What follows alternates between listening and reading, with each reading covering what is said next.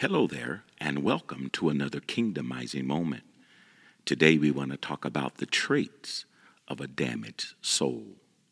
One of the things that becomes more prevalent in the life of an individual that has a damaged soul is blame shifting or shifting of the blame. It means the refusing to take responsibility for their actions. Now, we know that this is rooted in dishonesty. And I want to say that healing will only begin to spring forth when we make up in our mind to stop allowing the enemy to make us the victim. Arise and be honest and start making better decisions. Don't allow what you've been through to stop you. Admit it, quit it, and grow from it. Come on, say this with me.